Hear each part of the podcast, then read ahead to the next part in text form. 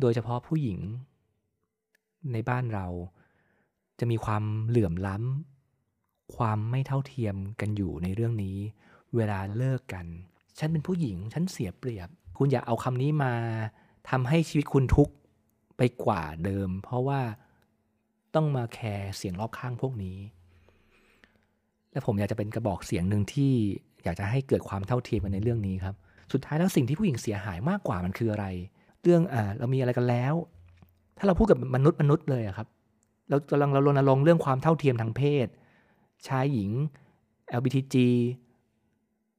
ก็ในเมื่อความเท่าเทียมทางเพศก็ต้องให้สังคมก็ต้องให้นิยามว่า ฉะนั้นเลิกกันไม่มีใครเสียเปรียบได้เปรียบ ไม่มีใครเสียหายไปกว่าใครสิครับ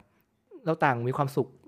เราต่างร่วมรักกันก็ก็เท่าเท่ากันนะครับ ไม่ใช่ว่าผู้ชายต้องมากดขี่ผู้หญิง เราไม่ได้ถูกบังคับให้มีอะไรกันในตอนที่เรารักกันถูกไหมเราก็ต่าง เต็มใจที่จะมีความอยากจะร่วมรักกัน ฉะนั้นถ้าเลิกลากันไปก็ต้องเท่าเทียมกันครับ